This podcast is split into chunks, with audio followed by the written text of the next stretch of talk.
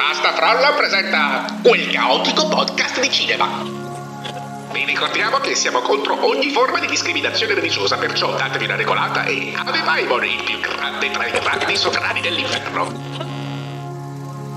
Ben ritrovati e ben ritrovate a Quel Caotico Podcast di Cinema, il podcast dove parleremo di cinema e spero presto un giorno anche di serie tv, eh, narrati secondo lo sguardo della sottoscritta, senza pormi un intento particolarmente tecnico. Sarò soprattutto concentrato su quelle che sono le sensazioni e le suggestioni che mi regalano queste pellicole, ma appunto per poter compensare a queste mie mancanze tecniche io per fortuna per ora sto sempre riuscendo a tirare in ballo degli ospiti che riescano a colmare queste lacune e l'ospite che sto per presentarvi oggi, sono molto contenta di ciò, è un ospite che in realtà è una presenza che ha sempre aleggiato in questo podcast e spero avrà sempre voglia di aleggiare con i suoi montaggi, le sue musichette. Abbiamo ah, colui okay, che... sempre di leggerla da capo, ok, ok. E certo, Uh, colui che scrive, che illustra e fumetta dal 1991. Abbiamo questa doppia vergine puntigliosa e spietata, con i capelli che a quanto pare non sono rossi, ma per me sono rossi, e gli occhiali che invece, Eh, sono, effetti- gli occhiali che invece sono effettivamente di Clark Kent. Chiedo per interrompere la presentazione, ecco a voi il Certo. grande ritorno, Luca Bruniera! Eh, vabbè, era necessario interrompere un po' perché io pensavo, ma chissà cosa si sarà studiato per la presentazione di questa puntata.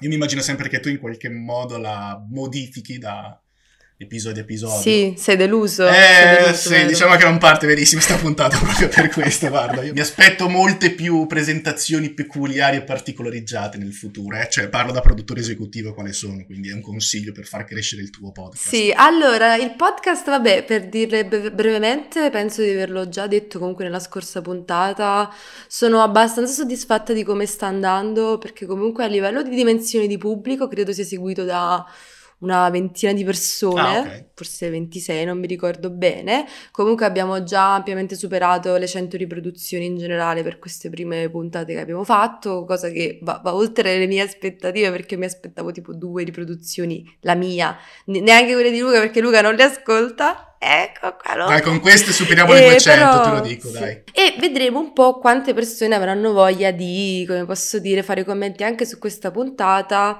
e su come parleremo di questo regista. Perché, bene sì, dopo determinate puntate dove abbiamo trattato prima di animazione e poi di, di lavoro, con in entrambi i casi degli ospiti bravissimi che si sono messi a disposizione per me, queste sono sempre cose molto belle, vi ringrazio sempre tanto.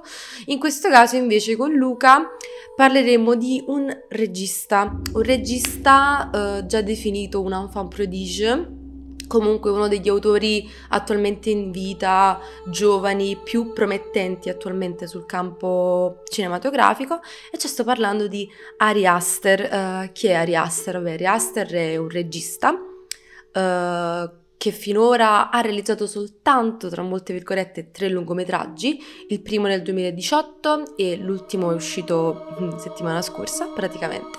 Ed è per questo che stiamo facendo questa Mhm. puntata in suo onore.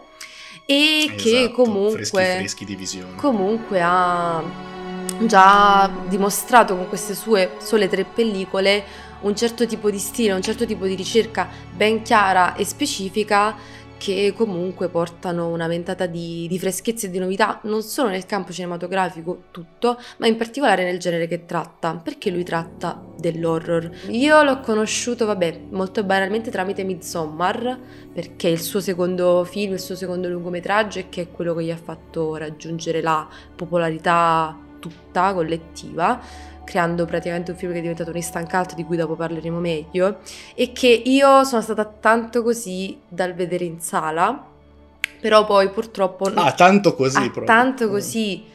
Però purtroppo sono andata con delle persone dove una di queste mi aveva detto nello specifico non mi far vedere un film dove c'è una storia d'amore perché era uscito di recente da una relazione e quindi leggendomi brevemente la trama, vedendo che uno degli incipit era che c'era questa coppia in crisi, ho detto "Mm, forse è meglio di no. E mi sono andata a vedere un film putrido purtroppo, una merda gigantesca che quello di Edison con Benedict Cumberbatch che c'è Cumberbatch, sta Nicolas Holt e non mi ricordo Michael, ah. Michael qualcosa che non mi ricordo. Nessuno dei tre riesce a salvare sta pellicola, ho il cesso, mamma mia. Ah, ho capito qual è, c'era anche Tom Holland. Sì, c'è tutto il cast della Marvel lì, però fanno un film su Edison praticamente. O, o Chess. Ho capito. E potevo vedere quello, per quanto forse, oddio, un po' meglio che l'ho visto da sola. E e quindi sono stata tanto così e purtroppo non l'ho visto, ho visto quello e poi ho visto come tutti quanti parlavano benissimo di Midsommar, come comunque è stato un fenomeno che ha permesso anche a chi non conosceva Ari Aster di conoscerlo e quindi mi sono bagnata le mani e l'ho, ri- e l'ho finalmente visto Midsommar tipo l'anno scorso. E questo come mai ci ho messo così tanto quindi per vederlo per quanto Ari Aster comunque questo film fossero diventati molto noti, ma per la cosa che tu hai detto prima, cioè che io non sono avvezza al genere horror, io ancora adesso per quanto ora va molto meglio, cioè comunque sto, ho letteralmente preparato una puntata di podcast su un regista che fa un certo tipo di film horror indipendente, un certo tipo di ricerca con questo genere, che fino a qualche anno fa sarebbe stato impensabile perché sono una cagasotto in sostanza, cioè sono una persona facilmente impressionabile, io anche solo vedendo dei thriller molto ansiogeni mi causano ansia, Le- cioè letteralmente l'ultima scena di Fuga da Alcatraz film credo degli anni 70 con Clint Eastwood, c'è una scena finale dove c'è una maschera che galleggia nel mare, a me mi ha inquietato di una maniera quella scena che io non ho dormito quella ah, notte. Pure.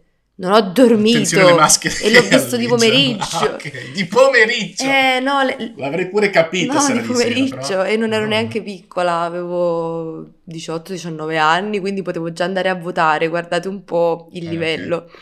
E, e quindi, e infatti io mi sono avvicinata però un po' di più al genere horror grazie a uno, un altro regista, perché alla fine sono tre i registi recenti che stanno cercando di ridare nuova linfa al genere horror e ci stanno riuscendo per quanto poi critica e pubblico mh, un po' li snobbano e questa cosa mi dispiace tanto e cioè quasi mai vanno a braccetto in questo senso. Quindi, sì. sì, e cioè parlo di Robert Eggers e Jordan Peele, in particolare quest'ultimo, e qui da questo punto di vista vediamo come ogni tanto anche gli Oscar fanno una cosa buona e come gli Oscar dovrebbero impegnarsi di più a fare queste cose, e cioè eh, nel 2018 uscì anche il film d'esordio sia di Jordan Peele che di Robert Eggers, cioè The Witch per Robert Eggers e Get Out, Scappa di Jordan Peele, che quell'anno era candidato a diversi premi Oscar.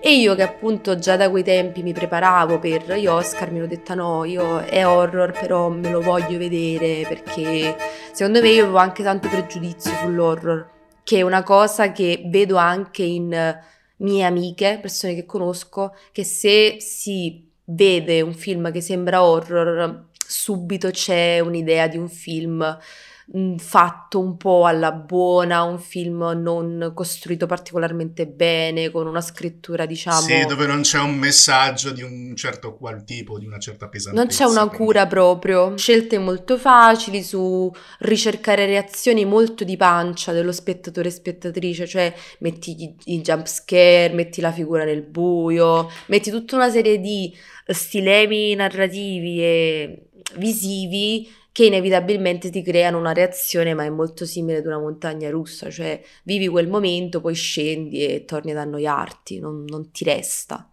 E quindi c'è questa cosa, e vedendo che questo era nominato agli Oscar, purtroppo sì, mi ha influenzato, ho pensato, vabbè, se è nominato ci sarà una ragione, magari una cosa interessante, l'ho visto e è stato molto interessante. Anche lì mi sono dovuto un attimo convincere. L'ho visto addirittura di sera questo. Eh, però... Hai superato la tua paura! Ho provato a superarla. Per fortuna ho dormito quella notte. Però vabbè, lasciamo, lasciamo stare.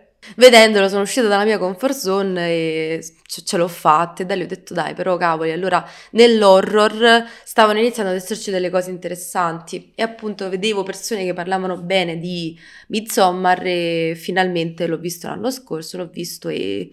E poi vabbè, di Midsommar poi ne parliamo meglio quando ci sarà il momento dedicato a quello. Quindi Luca, giusto per concludere Cioè, tu prima hai parlato di, Bla- di Blue Mouse, voglio dire velocemente che è questa casa di produzione che si occupa di film indipendenti horror a bassissimo non budget. è tipo alla stregua di una 24 che si mette a fare gli horror, capito? Cioè, la Blue Mouse forse ha qualche soldino in più perché cioè, ricordiamo che dietro i successi di cose come La notte del giudizio o anche tipo L'uomo invisibile, c'era questa reiterazione del classico mostro dell'Universal che doveva dare il via a tutto un filone, la Blue, la Blue Mouse si doveva occupare un po' della magagna produttiva, quindi già se c'hai tipo queste ambizioni, i soldini da parte ce li hai. Però sì, cioè non è tanto distante da quello che hai detto tu, è una casa di produzione che si occupa di lavorare a film horror di, dal, dal taglio decisamente più risicato e che ha sfronato comunque pellicole interessanti, cioè ricordiamo che bene o male eh, l'avvento di Jordan Peele è dovuto alla Blue Mouse, sì, se non erro, perché sì.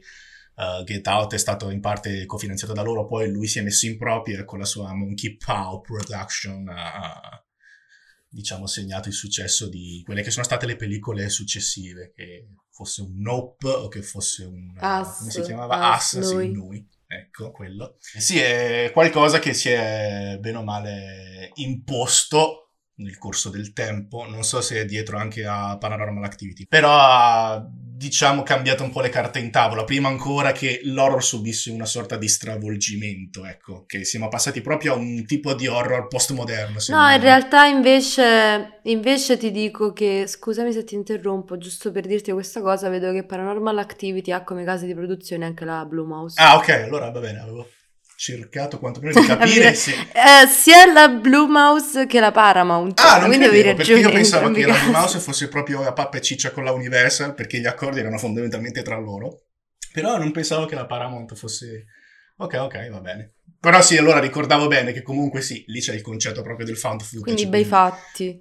E per, per, dire un'altra cosa, che, un altro termine che hai usato, che magari chi ci sente di nuovo, hai detto found footage. Il found footage è in pratica quel tipo di eh, rappresentazione visiva dove quello che tu fai vedere sono tipo, è fatto con uno stile che sembrano effettivamente dei filmati ritrovati, quindi come se non lo so, trovi filmati di una persona, cioè nel senso stai, Marò, come, come cazzo si può usare? Marò, allora immaginate un documentario fatto tra amici, uno che porta la videocamera, che so, in una gita in campagna, poi decidi di filmare quello che succede di notte, di notte succede qualcosa di mostruoso, qualcuno ci ci rimette, ci scappa il morto e tu fondamentalmente continui a riprendere. Ecco, quello è il concetto di film found footage. Uh, found footage in pratica è un termine che si usa per descrivere dei film uh, uti- do- che sono realizzati con un con dei filmati preesistenti che sono poi riassemblati in un nuovo contesto, cioè come se tu quella cosa che stai mostrando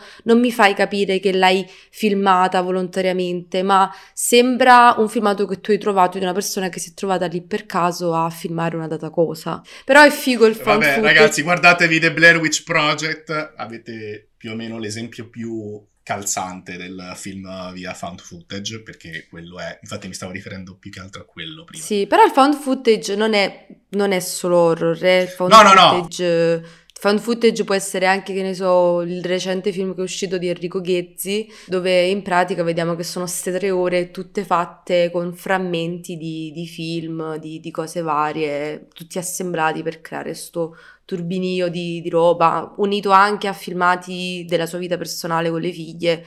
Molto bello, molto toccante. Se vi va di buttarvi in un'esperienza filmica particolare, lo consiglio per quanto è indubbiamente un film dove devi andarci consapevole che ti butterai là dentro per tre ore a vedere un film che non ha una linea narrativa ma che vuole darti solo suggestioni. E le cose stanno per farsi serie anche qui. Bene, adesso abbiamo un po' parlato della nostra esperienza con, con l'horror, abbiamo spiegato un pochettino come ci approcciamo meno. Alla fine, Luca, tu ne sai più di me perché tu tipo ti sei visto la saga della casa, io manco quello ho visto. Praticamente sì, è, di recente è uscito anche uno spin-off, una roba strana, la casa e il risveglio del male. Che però sì, non... un mm. legacy quel, come si chiamano adesso, perché non ci sono manco più i sequel e i remake, sono i legacy quella che sono quei film che riprendono una certa tematica del, di un franchise esistente, però reiterando nuovi termini, reiterando nuove uh, tematiche e fondamentalmente non è che ci si distacca tanto dalla trama originaria, però ci sono quei McGuffin, quegli elementi ricorrenti come il Necronomicon e fondamentalmente si, ci si basa su tutto l'immaginario che concerne quel tipo di artefatto e da lì nuovi tipi di maledizioni, nuovi tipi di persone impossessate, c'è questa madre che sta in questo appartamentino scarno e deve fondamentalmente proteggere le sue figlie da se stessa perché viene posseduta, spoiler alert, e diciamo che è uno stravolgimento Vabbè, il indifferente. No, no, non tanto il trailer, il... Il trailer parte così. Sì, esatto. Cioè, c'è sta faccia di lei posseduta. Sì, sì, no, ma anche il Wow. poster ti fa anche un po' passare la voglia di andare al cinema in generale, perché c'ha questo primo piano di questa tipa che è un po' così, non se la sta Ma passando sì. benissimo. Mm. Con reiterazioni a tutti gli effetti, perché dalla casa abbandonata in mezzo al bosco si passa proprio un appartamentino periferico quasi, forse non so, siamo in un condominio. Vabbè. Molto bello. Vabbè, al di là di tutta questa questione sull'horror, su- sulla casa, eccetera, torniamo invece a parlare di, di appunto Ari Aster e di come invece le sue pellicole I grew fond eh, veramente de- del suo, del suo cinema, nonostante un inizio un po' incerto che poi vedremo. E torniamo a lui. Prima di parlarvi nel dettaglio delle sue pellicole, faccio una piccola premessa sulla sua storia personale, sulla sua biografia, anche perché secondo me se qualcuno vede i suoi film si interessa a dire ma una persona che fa film di questo tipo con queste idee, con questi elementi, tra l'altro prima Luca parlavi di, di La casa e risveglio del male che parla di una mamma, Mhm. qui la mamma in Ari Aster è fondamentale la maggior parte delle Sì, volte, sì. poi vedremo. E quindi parliamo un po' di lui. Allora, lui è americano, Ah, è nato a New York nel 1986, il suo, suo papà è un musicista e la madre è una poetessa e un artista in generale. E si è spostato in vari momenti della sua vita, è stato per dieci anni tipo in Inghilterra, poi è tornato in America. E mh, fin da bambino però ha sempre mantenuto invece un forte amore verso l'horror. Eh, racconta che da bambino comunque andava nelle videoteche, si consumava tutto il reparto horror, Mm, e in generale è sempre stato attratto da queste storie fuori dagli schemi. E sicuramente da questo punto di vista è importante avere la giusta famiglia, penso che una famiglia come la sua con genitori artisti, quindi non persone che fanno dei mestieri molto pragmatici, molto pratici, molto come posso dire quadrati, per così dire, permette poi ad un figlio di avere un certo tipo di dà una certa libertà a livello di, di passioni e di ricerche personali che secondo me altri potrebbero un po' preoccuparsi e dire ma perché mio figlio si vede tutte queste cose strane? Poi magari in realtà lo pensavano, eh? non lo so, non lo possiamo sapere. Però gli hanno permesso di fare sti fatti e comunque lui eh, in università realizza il suo corto di laurea del 2011 eh, che, si, che si chiama The Strange Things About the, the Johnson che tra l'altro verrà anche presentato al Sundance Film Festival, un festival importantissimo canadese, e che diventerà tra l'altro vira- virale perché verrà liccato su, su YouTube. E vediamo che già in questo, primo, in questo primo film, in questo primo corto, ci sono già i temi, uno dei temi cardine fondamentali di Ari Aster, cioè la famiglia. La famiglia è sempre presente in tutti e tre i lungometraggi e ha proprio un ruolo centrale a livello narrativo, a livello di impatto sui personaggi che vediamo importantissimo e sono soprattutto delle famiglie disfunzionali. Non a caso questo film eh, era comunque un film un po' scandaloso perché questo dei Johnson, perché si parla di incenso, di incenso, ecco. Sì, L'incenso, la Uh, il censo mirra, non il Natale, no, no. Lasciamo stare la l'incesto. E quindi venne liccato, divenne virale, nel suo diventare virale così si, mh, riuscì anche a guadagnarsi un agente, cioè comunque un agente disse che lo voleva supportare, però passeranno poi altri diversi anni, mh, altri sette anni, perché poi lui avrà il suo film d'esordio nel 2018, dove lui realizzerà altri sei cortometraggi e scriverà sceneggiature a non finire, e voglio soltanto dire velocemente questa cosa, che uno di questi cortometraggi si chiama Bo.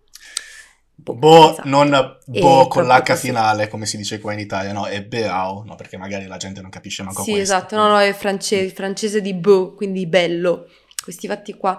Beau che, come si può immaginare, è un corto che è stato palesemente, cioè è stato la base ispirativa per poi realizzare il film lungo che che ha, che è stato portato in sala di recente, cioè Bo ha paura, quindi si è guadagnato altre due parole questo titolo. sì, esatto. Esatto. E quindi, vabbè, partiremo parlando del suo film d'esordio, Hereditary. Nei film di Ari Aster c'è una costante ripetizione abbastanza inquietante sotto determinati aspetti di certe tematiche. Prima di tutto, come dicevo, la famiglia disfunzionale, la figura femminile, la figura femminile è importantissima sia quando è protagonista, come in due di queste pellicole, sia quando lo è per quanto non lo è, come nell'ultima pellicola di cui parleremo, dove la figura femminile aleggia nell'aria, per quanto non sia la effettiva protagonista.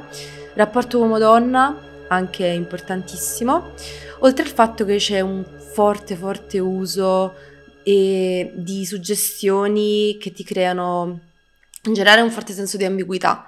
Le sue pellicole non sono delle pellicole che ti vogliono dare delle idee chiare e precise, anche quando ti sembra che la storia sta andando in una data direzione, mette poi tutta una serie di elementi e di indizi che ti lasciano il dubbio, permettendo così allo spettatore di decidere lui cosa effettivamente ha visto in quella storia, se quello che ha visto è vero o non è vero.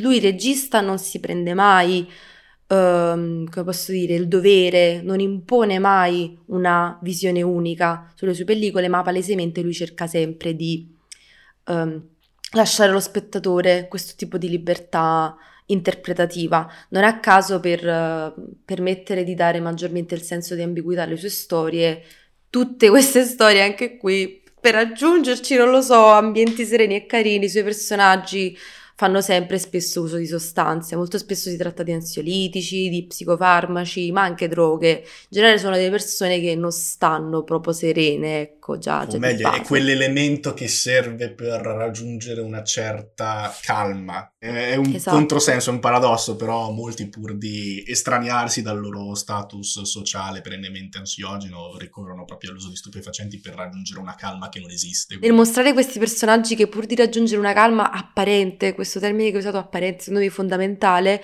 non trovi che voglia rappresentare anche quello che è un disagio effettivo, reale, che vivono spesso le persone? Ah sì, ma capito? assolutamente. Poi non è neanche il primo regista che adotta questa strategia, se ci fai caso, in molti altri film questa cosa viene utilizzata proprio per anche dare un senso di caratterizzazione al personaggio in sé che sta affrontando una problematica. Quindi di certo Ari Aster non è quello che ha inventato la ruota in tal no, senso. No, no, no, ma alla fine, come hanno detto persone molto più preparate di me, alla fine le storie che noi possiamo narrare sono sette tipi di storie e tutte le storie che poi noi vediamo sono semplicemente il rimescolarsi sempre di quei dati elementi. Ma secondo me sono anche di meno le storie, e... sono tipo tre sì. o quattro, neanche così tante. Se, sette già sono E per tornare un attimo al volo ad Ari Aster, quindi dicevamo c'è questo ripetersi di stilemi e di tematiche, ma devo dire, nonostante ci sia una ripetizione, a volte anche addirittura pedissequa, quasi, di determinate scene, proprio dei veri e propri parallelismi all'interno della sua filmografia, riesce sempre a raccontarti delle storie che non ti, da, non ti, danno un senso di ripetitività. Cioè non è che se tu ti vedi Hereditary e poi ti vedi Midsommar,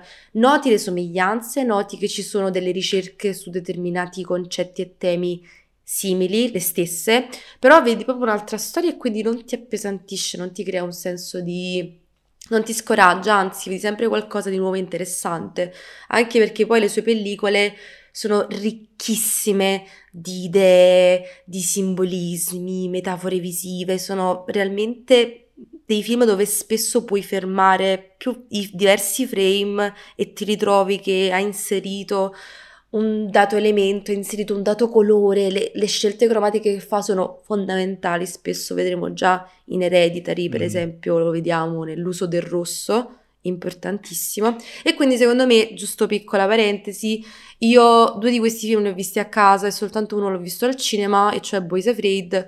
Io trovo che sia veramente un tipo di stile quello di Ari Aster dove la sala sia quasi fondamentale sì, perché un film talmente pregno di elementi che ti porta ad avere proprio una ginnastica mentale di questo tipo la sala ti dà un forte supporto perché permette di essere completamente immerso oltre al fatto che avendo uno schermo più ampio di fronte a te, noti molto meglio tutti gli elementi che ti ha messo in quel dato caso, quei dettagli che magari in una visione a casa, con le distrazioni attorno a te, non noti. Quindi, secondo me, appunto sperando di riuscire a cacciarla fuori il prima possibile, vi, io almeno, non so tu Luca, vi invito assolutamente a vedere Boys Afraid in sala. Se rimane ancora in possibile. sala perché vabbè che sono passati quanti dieci giorni quasi. Dal cinema mio storico l'hanno rimosso giovedì scorso, Mamma quindi neanche mia. una settimana è durato proprio per darti l'idea di quanto siamo in crisi. Assolutamente però. sì, per quanto poi boh, eh, arri- Boys Afraid, poi vedremo, boh ha paura,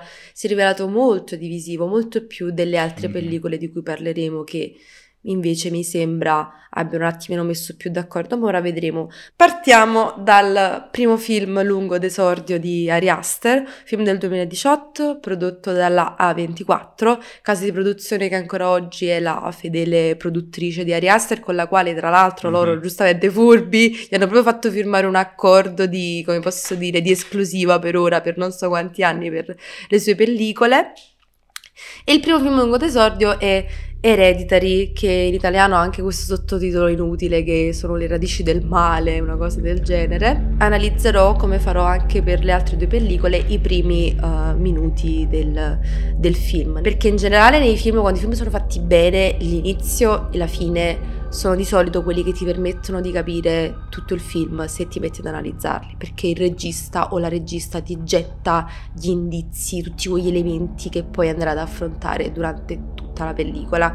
E nel caso di Riester è fondamentale perché lui veramente sfrutta questi inizi per cominciare già a disseminarti di briciola, di molliche di pane, di elementi che lo spettatore deve cogliere per riuscire poi a seguire tutto il film. Heredity parte con un'inquadratura testuale, vediamo questa sorta di manifesto scritto che parla del decesso della nonna della famiglia protagonista.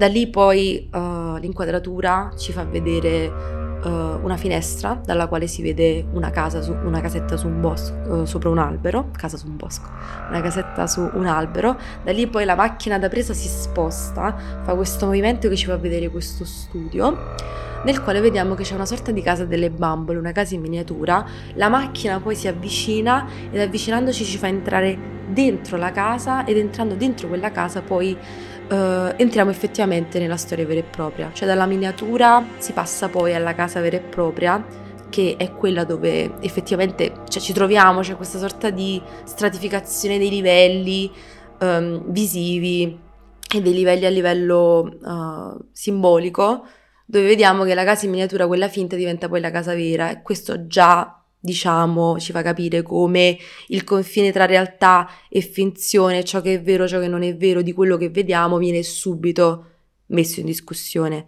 E poi infatti da lì la storia si avvia, vediamo la famiglia con genitori e figli che si appresta ad andare al funerale. Quindi già questo vediamo i primi elementi, parte con una morte, spesso i film di Ari Aster partono con gente che muore e a volte non è manco l'unica, continua. E e vediamo già tutta questa serie di elementi, ma già secondo me da questi primi 5 minuti vediamo che capiamo che siamo di fronte ad un horror atipico. Cioè, ti dà delle sensazioni da horror di inquietudine, di timore, ma è diverso, come dicevi tu prima, secondo me molto giusto. Lui mette molta classe nei suoi horror, sono sempre horror dove anche l'elemento troppo più banale, il cliché, lui te lo propone in maniera molto più elegante. Però io adesso mi fermo perché ho parlato a sufficienza, io sono curiosa di sapere qual è stata la tua esperienza con Hereditary, che hai detto sei proprio partito da questo film ad approcciarti con questo mm-hmm. regista e voglio sapere mm-hmm. come ti sei sentito tu vedendolo. Beh, allora io veramente dico con, Hered- con Hereditary si inaugura formalmente quello che io definisco l'horror postmoderno cioè quello non necessariamente fatto di jumpscare o esaltazioni del gore ogni tre secondi di pellicola, come avevo anticipato prima, benché storici creativi del settore che, che aspettano, ne so, tipo un Sam Raimi o eh, la nuova leva composta da James Wan o Mike Flanagan, queste persone qua, abbiano cercato di ribaltare tali aspetti tramite sempre virtuosismi che non sempre si riscontrano in opere mainstream, cioè nella maggior parte poi di franchise di taglio orrorifico, curati sempre da grossi studio, che siano Halloween, Scream, perché sempre della A24 si parla e dove c'è A24 c'è più voglia di sperimentare lasciare ai creativi quanta più libertà di espressione possibile.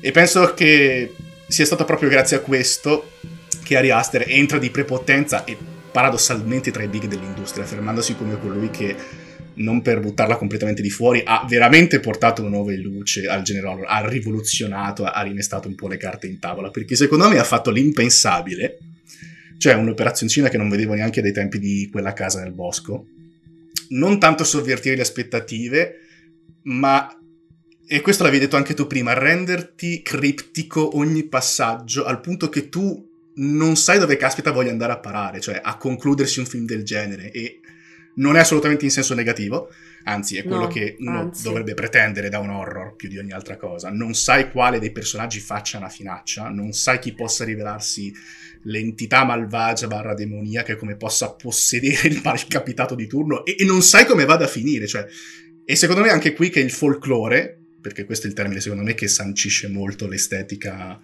dei film di Ari Aster, cioè il folklore gioca un ruolo fondamentale, anzi è proprio il cavallo di battaglia perché ti manda impappa il cervello con tutte le sue strutture, le sue articolazioni, le sue peculiarità, il suo immaginario al punto che da 40-50 minuti di film tu la smetti veramente di porti domande e ti lasci rapire da tutto il comparto visivo che ti sa offrire. E con Midsommar forse lo stenta pure più immensamente, pur trattandosi di una pellicola secondo me minore rispetto a Hereditary, per varie cose che poi esploreremo più avanti.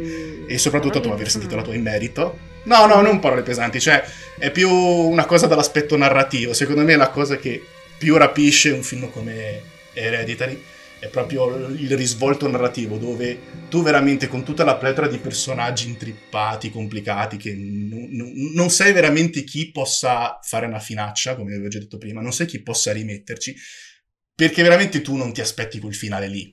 Tu avresti Sì, sì. pensato che Hereditary poteva finire con quell'inquadratura lì, Mm, Guarda, io a livello di trama voglio cercare di essere molto sul generale, perché poi voglio essere sicura che le persone che ci ascoltino non, cioè, sappiano il meno possibile, anche perché secondo me una delle cose più interessanti è approcciarsi sapendo il meno possibile, perché durante il film spesso Ari Aster, i film suoi, ti fa credere una data cosa, poi rimescola le carte in tavola, poi lo fa ancora. E no, sono d'accordo che non mi aspettavo assolutamente quel finale, ma io penso che già alla fine del primo atto, ti dico, quando succede una data cosa, che tra Mhm. l'altro porta il film a... ti- ti- c'è una scena, una inquadratura dove c'è una persona nel letto e poi c'è una persona che urla in lontananza, Esatto. che è la stessa, è la stessa che c'è nel finale di Favolacce, dei Fratelli di Innocenza. Ah, ok. Io pensavo la stessa che c'è a un certo punto in Midsommar, però vabbè, sì, No, è- è dopo un altro tipo di quella- riallaccio, ok. Quella la damo dopo, quella la damo dopo, Sì, sì, dannazione. sì.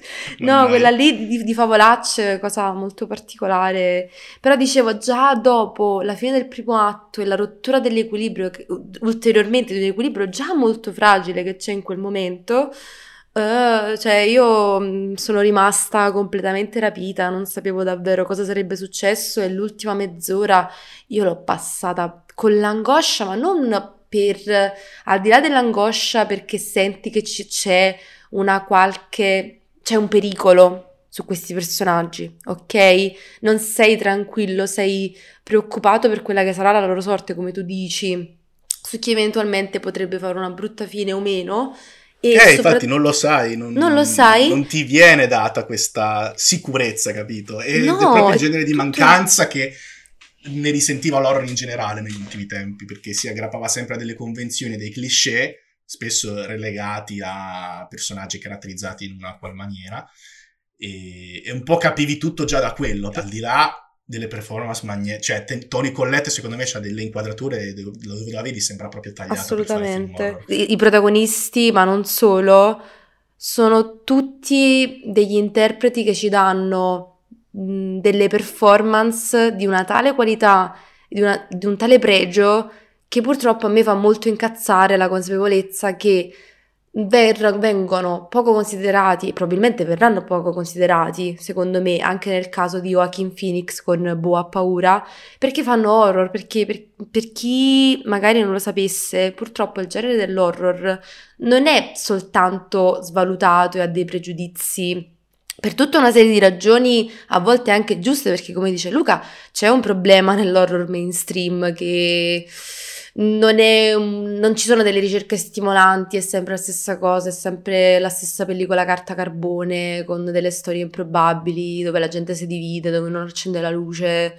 E anche la critica però lo fa. E qual è il problema? Che la critica non dovrebbe vivere di questi pregiudizi, ma dovrebbe fare un attimo il suo lavoro. Se si vuole portare avanti l'obiezione del dire è giusto però tenere conto anche delle persone del pubblico, intanto però io dico che anche solo banalmente nel caso de- degli Oscar, quando ha vinto Nomadland, ma chi lo ha visto Nomadland? L'hanno visto in tre prima che uscisse, l'hanno visto soltanto alla cerimonia di Venezia. Quindi c'è la questione del dire no, però ci sta a voler prendere delle pellicole che siano anche popolari, come effettivamente hanno fatto quest'anno con Everything, cioè cade perché tu, cerimonia, hai un grande potere a livello di spinta e di prestigio, cioè l'Oscar quello è, il prestigio, il riuscire a dare una sorta di pubblicità potentissima alle pellicole che, che tu porti, come nel caso di Get Out, cioè io se mi sono avvicinata a Get Out è stato grazie agli Oscar ed è un peccato che dopo quella piccola parentesi poi non li abbiano considerati, cioè non li abbiano considerati più. Sì, ci sono delle grandissime performance. Tony Colette, tra l'altro, ci credeva tantissimo in questo progetto perché è anche una delle produttrici di questo film. Quindi, cioè, palesemente, quando una Riasser che era il suo primo film, cioè, capito, un conto è un Joaquin Phoenix che forse l'ho prodotto, ma ha diciamo già delle sicurezze in più perché ha visto cosa sa fare. Qui c'è una Tony Colette e oltre ad A24 ovviamente che hanno subodorato che c'era una cosa interessante tra le mani, tra l'altro un film con un budget piccolissimo perché come dici A24 sono film indipendenti, cioè Hereditary è costato 10 milioni che niente, veramente niente, ha fatto almeno devo dire comunque ha fatto mi pare 80 milioni di box office, quindi cioè, non male, devo dire. Sì, forse anche di più. Mm, cioè, tu eri entrato con una certa aspettativa vedendo questo film? È stata attesa? No, assolutamente no. No. No, no, no, non c'erano aspettative, non, c'erano, non, non c'era niente. Mi aspettavo un horror di quelli da vedere con la solita gang della cineserata obesa. Ecco, Mhm. qui adesso devo raccontare questa cosa. Dilla. Ok, vi racconto la storia di come Hereditary ha segnato un punto di svolta nella routine delle cineserate obese, di come siamo passati a visioni d'alto livello dopo questo episodio. In genere le cineserate obese nascono col principio di guardarsi quanti più film spazzatura, per lo più tresciate d'orrore, ordinando schifezze da sport dopo le 10 di sera. Ora, io sono quello che consiglia sempre i film al gruppo e un giorno buttai lì questo Hereditary, ben conscio dalle premesse dei trailer e di altre campagne pubblicitarie che non si sarebbe trattato dell'horror a cui siamo abituati, talvolta un po' di vena indie e quanto basta per smorzare gli entusiasmi di chi è avvezzo ai film sulle tavole Ouija. Fatto sta che eh, eravamo in quattro, tra cui il moroso di mia sorella e suo fratello. Quest'ultimo non se la sente più di andare avanti e decide di tornarsene a casa a piedi nel cuore della notte dopo un'ora di film. Il resto della cricca è visibilmente sconvolto. Dopo certe sequenze finali partono dei bestemmioni tipici di chi ancora non digerisce appieno i jumpscare di quelli canonici, incluso me medesimo. E alla fine della serata ci congediamo, ognuno torna a casa propria, vabbè.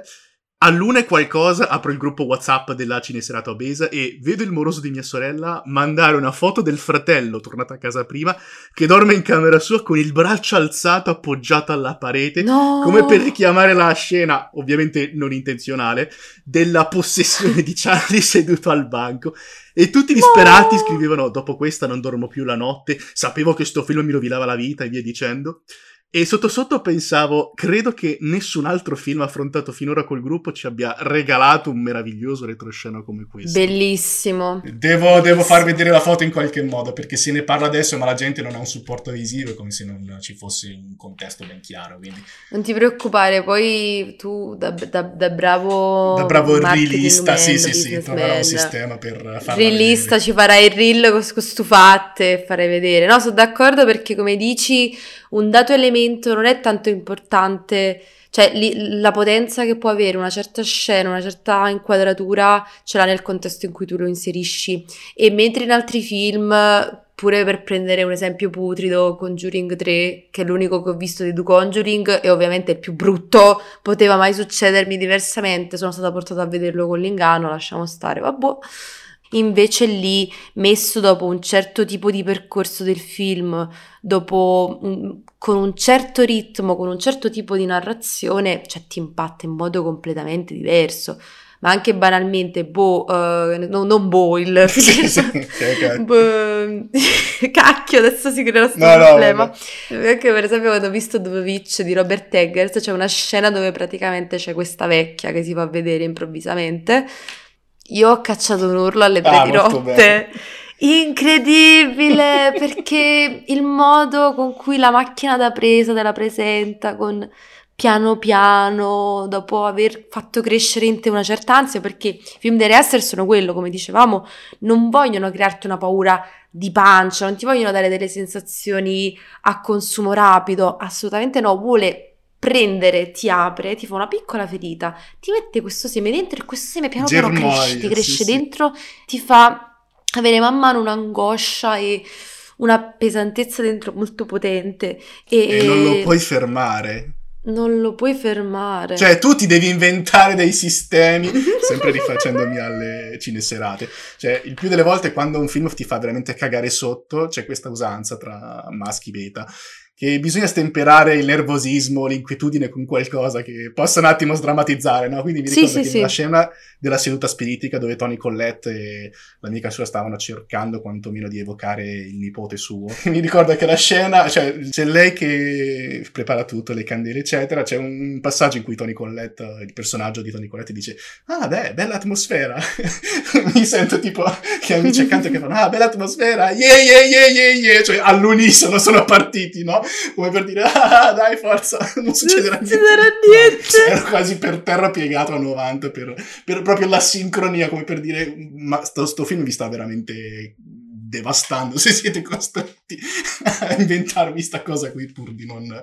Di non di- Che di- di bello, che bello. No, ma poi mi piace come loro, in maniera secondo me con- non so quanto consapevole, hanno anche assimilato un altro degli elementi fondamentali in Ari Aster, e cioè il gaslight. Il gaslight sarebbe cioè quel tipo di manipolazione per cui eh, le persone soprattutto cercano di convincerti a tutti i costi che ehm, determinati eventi, determinate sensazioni sono in un dato modo invece che un altro. C'è una persona che ti manipola per farti credere una data cosa piuttosto che un'altra. Quindi, che ne so, per esempio, il fatto che... ah, um, cazzo ne so, per esempio questa signora che vediamo in Hereditary sarà fondamentale, che si pone in un dato modo, però francamente io appena ho visto questa signora mi ha dato subito un grande senso di inquietudine, però in modi particolari, in un modo che tra l'altro è molto simile a quello che poi vedremo nel 90% dei personaggi di Midsommar, cioè presentandosi in maniera gentile, in maniera amorevole e accogliente, come questo tipo di, ehm, questo tipo di vicinanza, questo ricercare di farti sentire al sicuro, possa Certo. essere incredibilmente potente a livello manipolatorio. Già la protagonista è una madre, quindi già è una protagonista che ha tutto un rapporto con la maternità che parte già dal rapporto che ha con la mamma, che è una madre che lei lo dice molto opprimente, che la manipolava tantissimo e che questa è la cosa fondamentale delle persone che ti fanno gaslight, insidiava in lei un forte senso di colpa per riuscire a fare in modo che poi la madre facesse quello che la figlia voleva, creando un rapporto difficile in questo modo. E che poi vedremo che a quanto pare anche quell'elemento che ha fatto sì che tutta la famiglia della protagonista fosse estremamente disfunzionale e non fosse sana.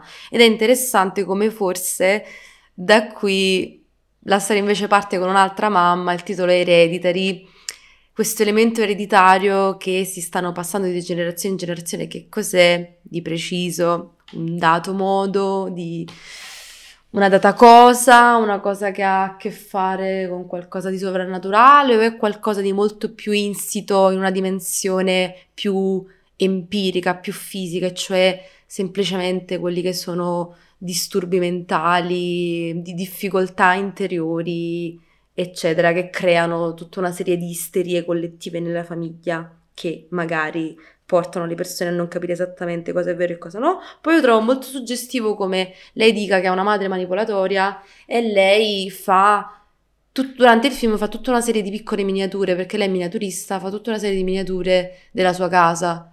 Quindi anche lei dà, dà un senso di madre come quella presenza che è soprattutto, di nuovo. Secondo me, al di là del fatto che, come dicevamo, se Harry Aster è il primo che vuole fare pellicole che siano libere a livello di interpretazione, sicuramente non è Cristina barra Vastarola che dovrà dire no, ma in realtà è palesemente così, assolutamente no. Però penso che Um, cioè nella filmografia di Riaster la madre è una figura fondamentale, la figura femminile è fondamentale, quindi io penso che mi sembra comunque una persona che cerca sempre di avere un certo, cioè c'è una certa cura e una certa consapevolezza a livello di quello che lui ti inserisce a livello visivo che secondo me una cosa tanto palese come ti fa entrare nella miniatura vuole dire qualcosa, poi chiaramente ognuno si prende i propri elementi. Anche questa cosa che mi stai dicendo, io per esempio non l'avevo ipotizzata, cioè utilizzare questo lavoro per evadere dalla propria vita, per sentire di avere una sorta di controllo su quello che man mano si sta sfaldando sempre più. Quindi assolutamente. Abbiamo entrambi apprezzato tanto questa pellicola e questo è stato l'ultimo film che ho visto di Ari Aster perché ho visto prima Midsommar, poi ho visto Boys Afraid e poi ho visto Hereditary l'altro giorno.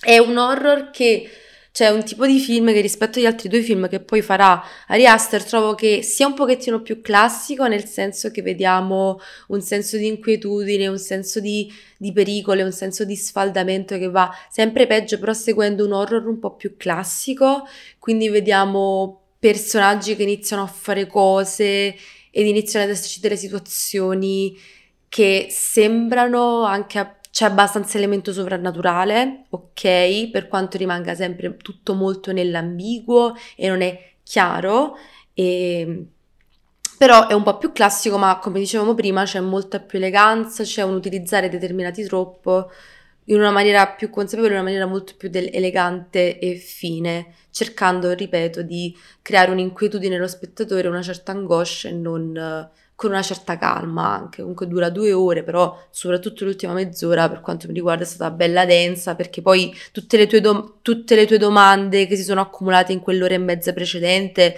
sei lì che stai aspettando disperatamente di avere delle risposte che arrivano e forse non arrivano perché i finali di Ari Aster io trovo, almeno finora, sono sempre dei finali che sono in realtà dei finali che sono anche spesso degli inizi, cioè non ti lasciano delle doma- risposte chiare, ma anzi spesso è l'inizio di un qualcosa, ti fa capire che stai iniziando un qualcos'altro. E poi Qui hai proprio succede... gettato la base di quello che sarà Midsommar, perché quando mi hai dato quest'idea di ciclicità, cioè di cosa si va a parlare su Midsommar, cioè se ci fai caso. Sì. Essendo il film che hai visto. No, vabbè, eh. allora io di Midsommar dicevo, torna, passando poi a Midsommar, come dice Luca, dice cavoli, se parli di ciclicità parlando di Midsommar, eh. allora Midsommar io trovo che la ricerca stilistica di Ari Aster vada anche oltre, diventa ancora più interessante secondo me lui qui ha avuto ancora più libertà perché io trovo che nel primo lui sia stato un po' più su dei binari sicuri, nel senso ha fatto un horror con un certo tipo di ricerca autoriale,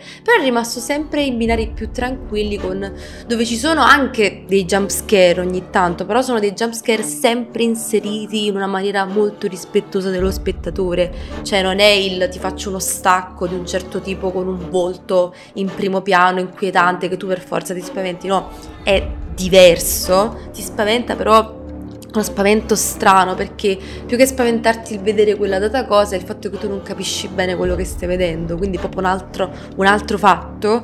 Dicevamo, io trovo che Midsommar, trovo che la sua scelta, la sua ricerca vada anche oltre, parlando, partendo anche solo dal fatto che il 90% di questo film Uh, dopo tipo credo un quarto d'ora, 20 minuti che è ambientato nel contesto umba- urbano americano, passiamo ai campi sconfinati della natura svedese durante il periodo del Midsommar, perché Midsommar è la festa di metà estate che appunto festeggiano uh, lì in Svezia, che è una festività pagana. E io quando l'ho visto, Luca, allora ti dirò, quando ho finito la visione, io ero molto combattuta Secondo me perché non, sape- cioè non avevo capito bene quello che avevo visto ed era molto diverso forse anche da quello che mi aspettavo, perché mi aspettavo proprio forse cose un po' diverse e quindi ho finito questo film pensando ma cosa ho visto?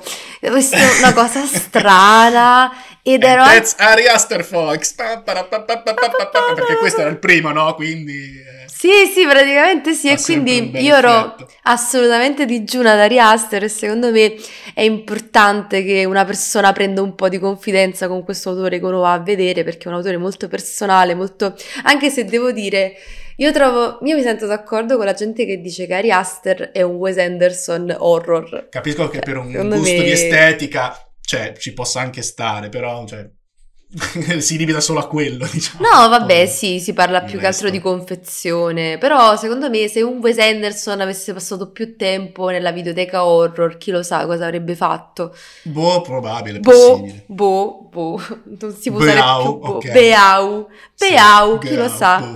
E quindi l'ho finito che ero molto incerta, però devo dire con il tempo comunque è un film che ho digerito e comunque l'ho trovato interessante e spero di potermelo rivedere poi quando avrò tempo perché comunque man mano che passa il tempo aumentava la, la ricerca stilistica originale di Ari Aster, però poi aumentava anche il minutaggio, cioè partiamo da un Hereditary, qui. da un Hereditary due ore, Midsommar due ore e venti, boh, tre ore! Sta assimilando lo Scorsese effect. Mi sa che il prossimo sarà 4 ore e qualcosa.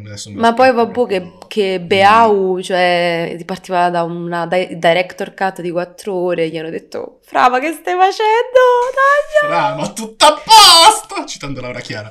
Quindi, E quindi, cioè, questa è stata un po' la mia esperienza, però indubbiamente, prima di passare la parola a Lucas per invece lui che ne pensa, soprattutto perché mi ha detto che secondo lui Hereditary qua, Midsommar qua sotto, eh, diciamo brevemente un po' la storia di questo film, c'è il secondo lungometraggio e che ha avuto un po' l'effetto tipo Tarantino, perché anche Tarantino con il secondo film è esploso, cioè Pulp Fiction, e anche qui vediamo una Ari Aster che riesce a raggiungere un pubblico più mainstream con Midsommar, probabilmente già solo dalla Esatto. sua presentazione, dalla sua confezione, che non è solo una confezione superficialmente estetica, ma tutto è fatto con una ricerca ben chiara.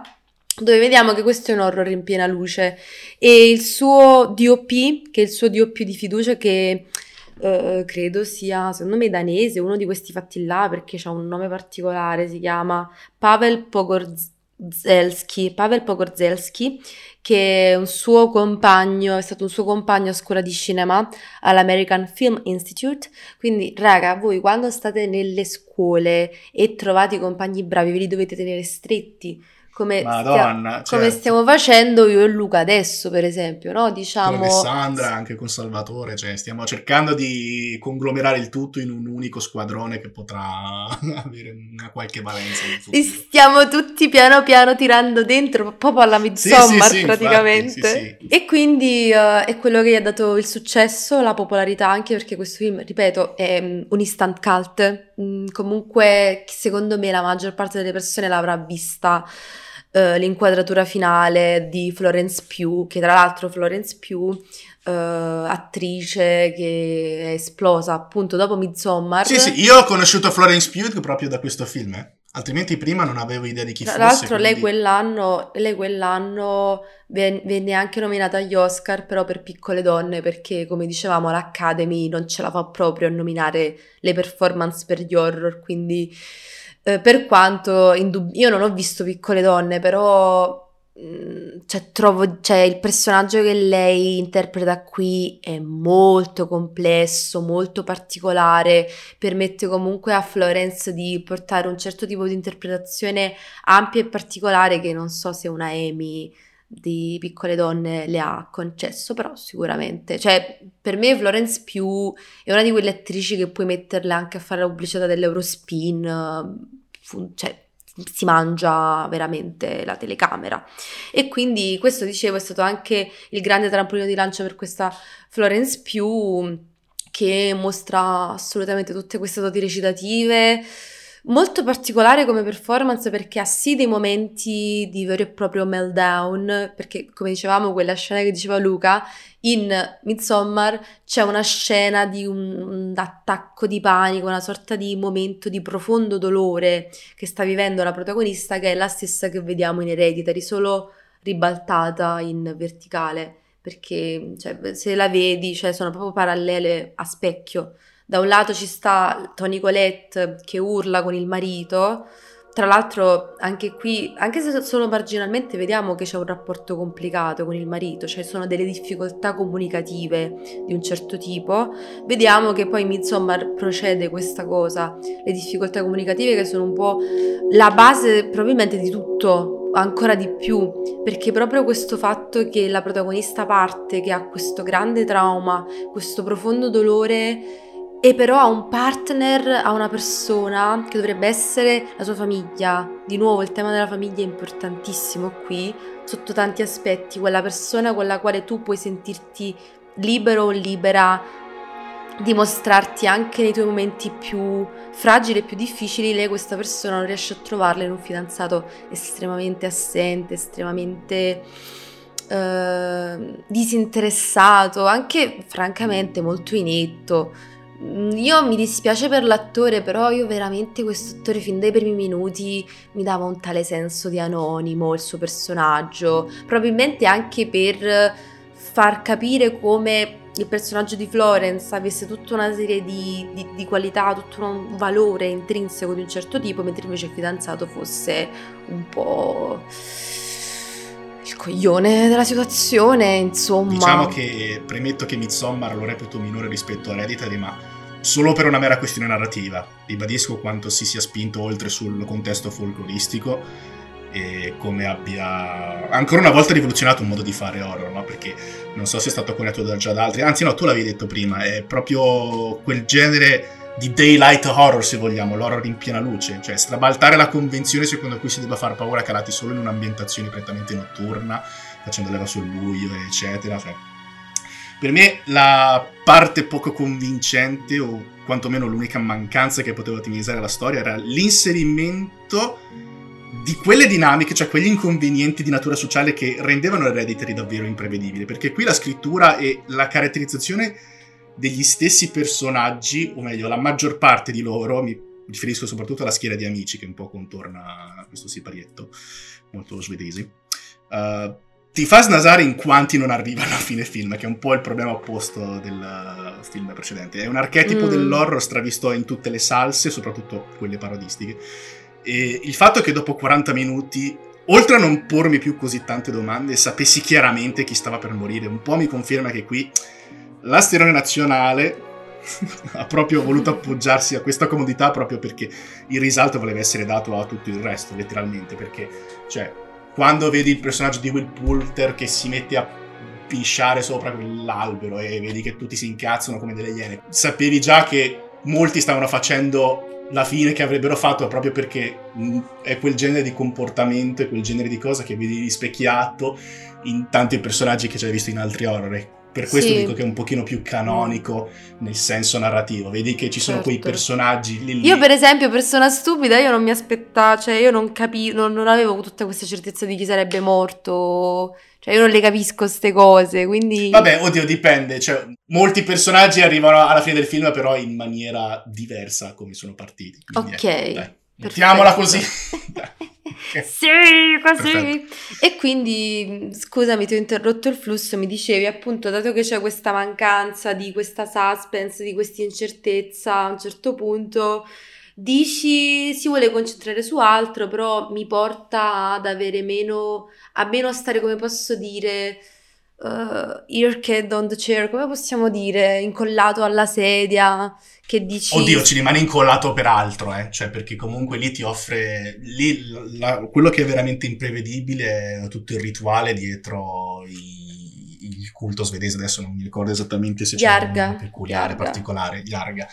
Tutta la peculiarità, le meccaniche eh, de, de, de, del contesto rurale e pagano, si può dire, perché tanto si sì, sì, è pagano. genere di È tutto pagano è imprevedibile perché tu ovviamente non conosci quella realtà, non conosci quel contesto e quindi a una certa ti fanno anche degli spiegoni per uh, caratterizzarti meglio la ciclicità della cosa, cosa potrebbe succedere, i personaggi che dicono ah ma figurati se succede poi effettivamente delle determinate cose succedono e da lì che comincia diciamo il vero incubo. E quella è la parte che, bene o male, sei più propenso a seguire con interesse. Poi dei personaggi, man mano che si va avanti con la storia, capisci che molti potrebbero prendere certe iniziative, alcuni potrebbero fare certe cose, alcuni potrebbero sparire, non si sa come, però è lì che un po'... Si capisce. Non, non ti casca il film, eh, però sì, cioè capisci che potrebbe finire in quel modo lì. Però non sai come, cioè sai, com- sai perché, però non sai come, ed è questo che forse lo, lo eleva, ripeto, da tutto un altro aspetto ripeto, è un film che vive di immagini, quindi io non sono assolutamente deluso da tutto quello che riguarda il comparto visivo, ripeto. Sì, tra l'altro, parlando solo di che- immagini, voglio un attimo fare una, un'attenzione su questo perché comunque vorrei anche solo brevemente chiedersi delle domande di tipo prettamente registico, e cioè sicuramente dal punto di vista visivo ha un tipo di ricerca che si eleva molto di più rispetto ad Hereditary, per quanto Sì, Hereditary assolutamente. comunque inserisce degli elementi, come ho detto, c'è l'elemento del rosso, l'elemento del fuoco, che è molto importante, che sia il fuoco del camino, il fuoco delle candele, fuoco. Qui vediamo che la cosa prende un passo ulteriormente più avanti, perché come dicevo, c'è il direttore della fotografia, Pavel Pogorzel- Pogorzelski, mi spiace, mi spiace, non l'avrò mai detto bene, che ci fa questo horror in piena luce, dove questa fotografia è una fotografia appunto di questa luce avvolgente ed ampia, però c'è un lavoro che fa sì che per quanto tu sei immerso nella luce è una fotografia asfissiante. È un tipo di luce che ti pervade ma che ti soffoca, ti dà un senso di forte calore opprimente che ti avvolge ma che non ti vuole lasciare più, che non ti lascia la scelta di poter essere o meno avvolto da questa data cosa, che è estremamente simbolico di quello che poi andremo a vedere dopo nel, nel film. Cioè, eh, la manipolazione che ti porta ancora una volta il gaslight a credere una data cosa sia in un dato modo e non in un altro. Ecco, molto particolare. Io trovo che qui la scrittura del popolo Arga sia fatta veramente molto bene perché ti pone davvero delle domande complicate da davvero forse sono io con il mio filtro da persona occidentale a vedere le cose in un dato modo? O meno ti crea un po' delle domande. Poi mano a mano che la storia si dipana ti, ti permette di avere una sorta di risposta secondo me in un certo senso però rimane ancora una volta un po' un po' particolare e infatti ha creato anche una forte divisione sulle persone perché c'è chi dice che il finale di Midsommar è un lieto fine o non è un lieto fine. Questo non lo voglio dire perché diciamo che io trovo interessante il fatto che si possa pensare sia un lieto fine perché mm, particolare e e quindi questo sicuramente è una cosa molto potente, dicevo, la fotografia, ma non solo, anche tutta la costruzione del popolo Arga, i loro usi, i loro costumi, la, la cura nelle scenografie, il fatto che ci sono queste case strapiene di murales, eh, tutti i loro riti molto particolari ti permettono un certo tipo di immersività fortissima e quindi sicuramente in questo c'è stata una ricerca molto più approfondita di, di Hereditary. Vabbè, abbastanza, sì. Sì, Sì, sì, e- sì, chiaramente. Era anche per rimarcare il discorso sulla fotografia. Io lì ci ho visto anche un- una messa in scena, una riuscita quasi ossimorica, perché il fatto di renderti soffocanti alcune immagini, trovandoci all'aria aperta, cioè è un controsenso grande quanto una casa, se ci fai caso. Scusate la ridondanza di termini. certo. Però Certo, è certo. mm, il fatto di Certo, raggiungere certo. quell'effetto lì. E, no, sì, assolutamente. E tra l'altro, collegandoci alla questione di Florence, al di là della strepitosa per- performance, anche qui una performance purtroppo scagata questo per quanto lei palesemente dopo questo film si è fatta notare dall'industria tutta. Ehm, vediamo anche qui un personaggio comunque sofferente, anche qui un personaggio che fa uso di farmaci, ma poi in generale all'interno del contesto degli Arga c'è anche un grandissimo uso di droghe di, di erbe, di fumenti e di incensi che riescono, di cos- finiscono di costruire più che un senso di ambiguità, un senso di impotenza, forse in questo senso. Diciamo che la... Allora, sono d'accordo su questa cosa che dici, questa questione che stavi dicendo, del, del, fatto che i personaggi, diciamo che capisci un po' quale può essere il loro percorso, per quanto trovo interessante che si concentrino molto sul percorso che vuole fare e poi banalmente il personaggio più importante su cui ti vuole dare maggiore attenzione, per quanto anche quello più o meno vai a capire, subodorare dove andrà, è la protagonista, che è anche probabilmente il motivo per cui i suoi amici non hanno neanche una particolare caratterizzazione nel senso sono Ma di persone... C'è anche e quello, qui anche sì. qui c'è un inizio che continua con Boys Afraid, cioè l'immersione nel punto di vista del protagonista. Qui la protagonista Florence Vero, vero, sente vero. molto distaccata da questo gruppo di amici, sente molto di conoscerli soltanto marginalmente e forse era questo quello che ci voleva dare il regista, il fatto di immergersi in delle persone che non conosci appieno e non ti fanno stare completamente a tuo agio e anzi che nei momenti di difficoltà mh, non sono lì per... non ti sono vicini, Beh, anzi. in, in effetti è vero, cioè se ci fosse stato un maggior approfondimento, o meglio, se tutto il film fosse stato filtrato dal punto di vista di Florence Pugh, questa cosa mi sarebbe andata alla stragrande perché lo vedi chiaramente quanto può essere distaccata alle volte ed è un po', secondo me, quello che affronta Boys Afraid in maniera eccelsa perché lì veramente è tutto davvero filtrato dall'ottica di Joaquin Phoenix, però ci arriviamo dopo. Però e ci questa arriviamo. secondo me una delle cose che poteva rendere ancora più efficace il film, però potrebbe essere stata una ridondanza che potresti aver trovato nel film successivo. Avrebbe dato Sì. quei sedimenti verso il personaggio di Poe nel... Cioè, nel secondo me film. sì, comunque la questione che ha lasci- lanciato i semi che per quella ricerca che poi avrebbe continuato con Bo ha paura e poi banalmente anche la questione di mostrarteli distanti e superficiali serve ulteriormente a farti capire come poi un personaggio si avvicini tanto a questo popolo che ha un certo tipo di visione della vita, una visione della vita molto distante da quella della società moderna, dove si vive in pieno contatto con la natura. Come dicevo, per Ari Aster la figura materna è importante e qui mi sono domandata tanto quale potrebbe essere la maternità e al di là di, di Florence Pugh, che è la protagonista femminile, che probabilmente verrà presa poi per appunto, cioè la società degli Arg è una società matriarcale, quindi comunque Mhm. la figura femminile, la madre è una cosa fondamentale, gli uomini sono un mezzo per ottenere una data cosa, però il potere ce l'hanno loro. esatto, esatto.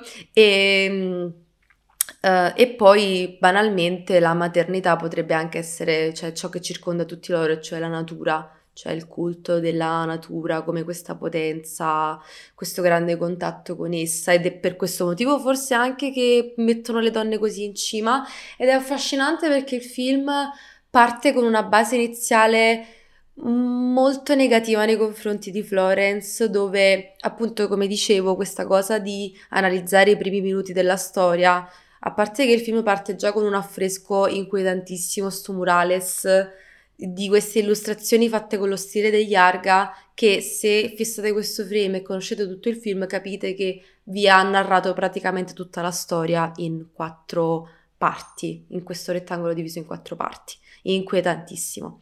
E quindi già qui vediamo come gli inizi per Ari Aster sono molto importanti. Poi passiamo al contesto urbano, telefonata, telefonata con il ehm, con dove Flo- Florence, Dani, la protagonista, parla con la sua famiglia. Da lì poi c'è lo stacco, un'altra telefonata con il ragazzo. Eh, vediamo appunto i problemi di comunicazione, il ragazzo assente inetto e che poi sminuisce le preoccupazioni della protagonista, cioè invece di affrontarle e cercare di essere di sostegno, cerca semplicemente di annientarle e la lascia sola, in sostanza.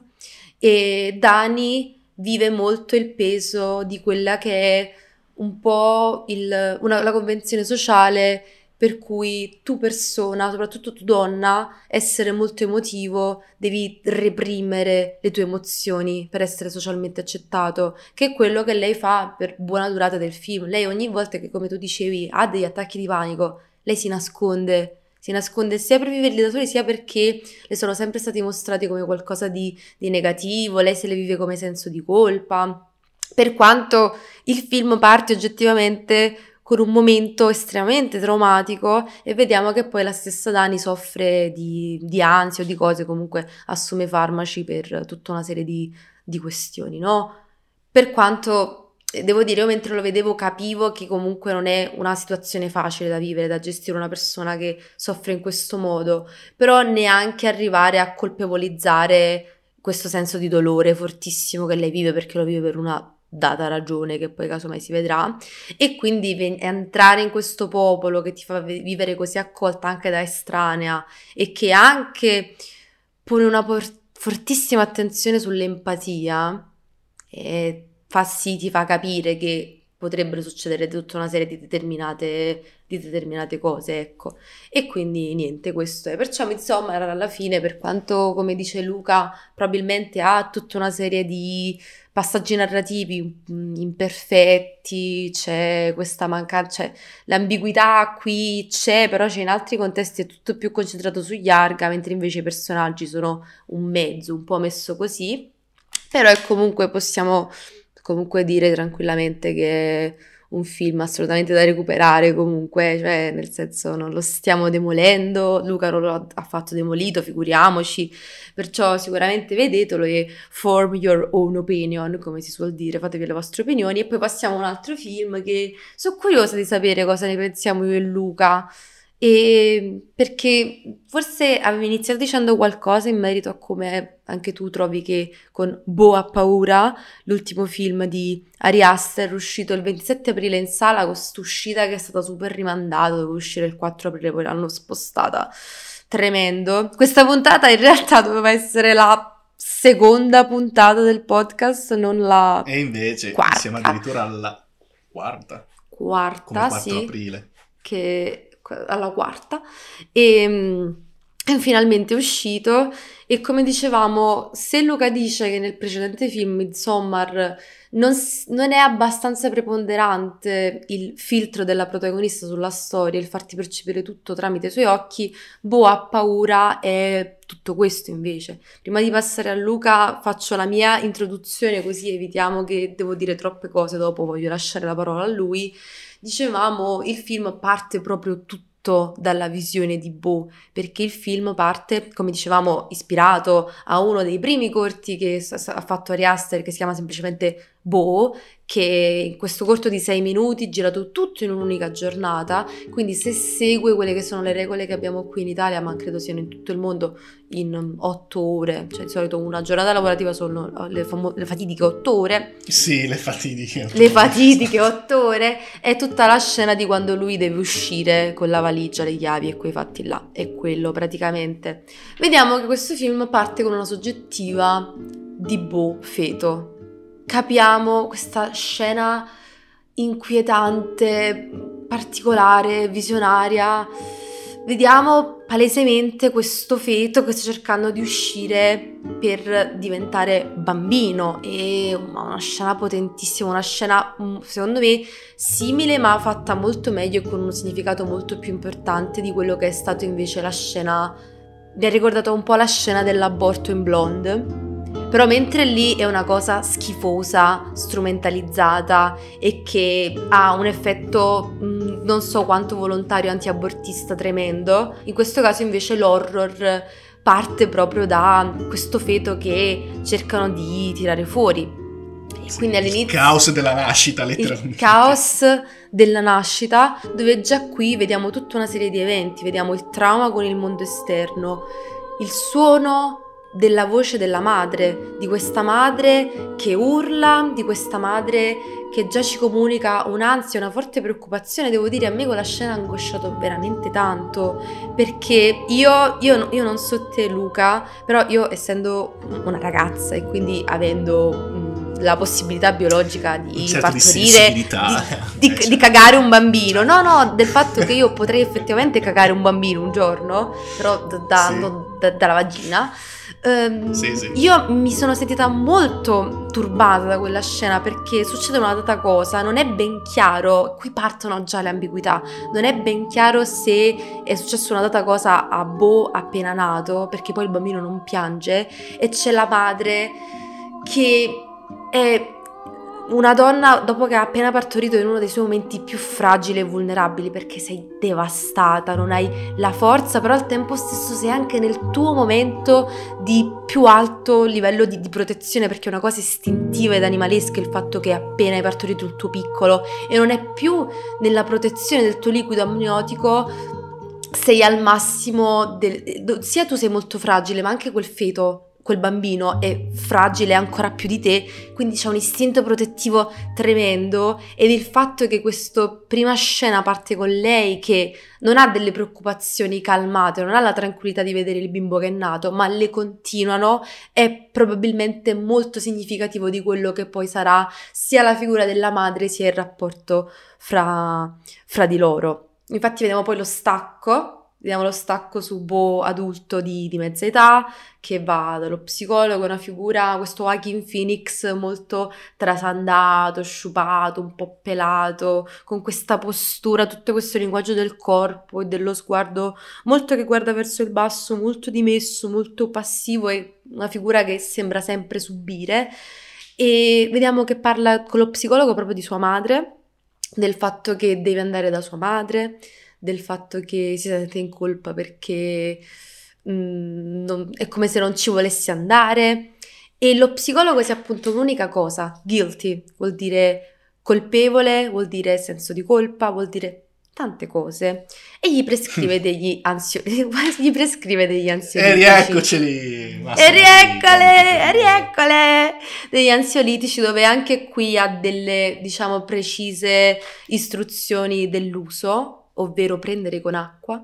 L'acqua, questo anticipo giusto è stato l'acqua. Se in Hereditary l'elemento fondamentale era il fuoco, in Midsommar invece abbiamo i fiori, qui invece c'è l'elemento dell'acqua importantissimo. Pensa cosa sarà il quarto film allora, cosa manca il vento? Uh, Adesso acqua, stiamo già fuoco, speculando su terra, cosa può essere. Eh, beh, beh, acqua, fuoco, terra, aria. Anche terra e vento. Vabbè, forse la terra, la terra c'è sì, anche in la terra è Midsommar, dai, penso l'aria, sì. Altrimenti c'è energia. Ari, stiamo scrivendo il prossimo film per te. Sei il prossimo. Stiamo con per qualcosa te. di ventoso. Assolutamente, guarda, mm, il, boni- il mio IBAN è questo, grazie.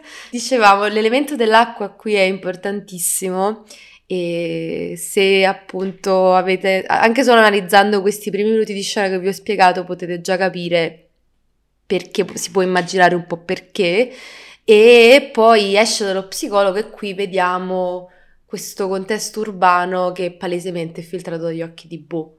Cioè vediamo il centro e Bo e tutto attorno succedono cose che già ci inseriscono in una dimensione di, di assurdo e di improbabile, un improbabile che continua, che poi va increscendo poi, perché è un horror che Sì, è sì, molto continua. commedia grottesca, cioè succedono delle cose che a un certo punto ti fanno anche ridere perché sono estremamente assurde e che ti danno degli indizi su come, ok, Bo è un narratore unreliable, cioè non è un narratore di cui mi posso fidare, o forse mi posso fidare di lui, o forse l'ambiguità non è data dal suo sguardo, ma è data da altro particolare. Soprattutto nell'ultimo atto è molto particolare, sono, ti lascia tante domande, no? Vorrei sapere tu che ne hai pensato di questo film, come ti sei approcciato, come è stato il vederlo e appunto figlio del fatto che Midsommar non ti avesse convinto appieno, invece come sia stato approcciarsi con ha paura. Per me c'è stata proprio quella componente che doveva esserci in Midsommar, cioè, ripeto, tutto il punto di vista suo, perché, vabbè, al di là del fatto che per me cercare di definire o relegare Boa Paura a un genere è un'impresa già di suo, perché tra i critici sono volate etichette tipo commedia horror surrealista o un genere di grottesco esistenzialista, cioè tutti i paroloni che hanno comunque come, come un denominatore il fatto che eh, questo film sia stato tra le altre cose, di nuovo un evento, un'esperienza in tutto e per tutto, al di là della durata implacabile di tre ore, perché in queste tre ore, che comprendo potrebbero terrorizzare chiunque non sia abituato a un intervallo, a un certo intervallo a un'ora e dieci, sì, c'è decisamente tanto, troppo, ma non è quel troppo che stroppia, capito? Perché tutto ha una sua logica interna, un suo senso di esistere, per quanto malamente distorto, in cui una scena tira l'altra, letteralmente. Ciò che accade in un punto fluisce inevitabilmente in un altro senza che ci chiediamo, ma era davvero necessario far succedere questa cosa qua? Perché attenzione ragazzi, quando dico che tutto sto stupro neuronale di storia è filtrata dal punto di vista di Joaquin Phoenix, dall'inizio alla fine non è un'esagerazione, perché, raga, se trova una fluidità pazzesca è perché non ci stacchiamo neanche per un secondo dall'ottica, dalla prospettiva di Bo. Cioè, l'estremo, quel senso di estremo, gli svarioni, la, la, sola montagna russa continua che ti rende vivibile queste tre ore, perfino nelle parti che funzionano meno. Cioè, questo delirio trova una sua armonia, ecco, lo definirei un delirio armonico, quello di Boa Pauro, così ci dà comunque una nuova sfaccettatura del potenziale di Ari Aster perché è letteralmente qualcosa che dopo i successi dei primi film resta ancora da scoprire. Cioè, te pensa cosa potrebbe fare in un ipotetico quarto film dove magari c'è una tematica che potrebbe davvero riguardare un elemento mancante tra quelli citati finora, che siano fuoco, acqua, terra, capito? Eh, sono sicuro che eh. rivedendolo in italiano in un altro contesto avrò un giudizio sempre comunque molto positivo. Magari farò leva su quello che eh, mi convince meno, ma ripeto, dal momento che è tutto gestito dall'ottica di Joaquin Phoenix, è tutto filtrato da lì, cioè secondo me era quella la cosa fondamentale per renderti vivibile, per renderti estrema tutta questa avventura.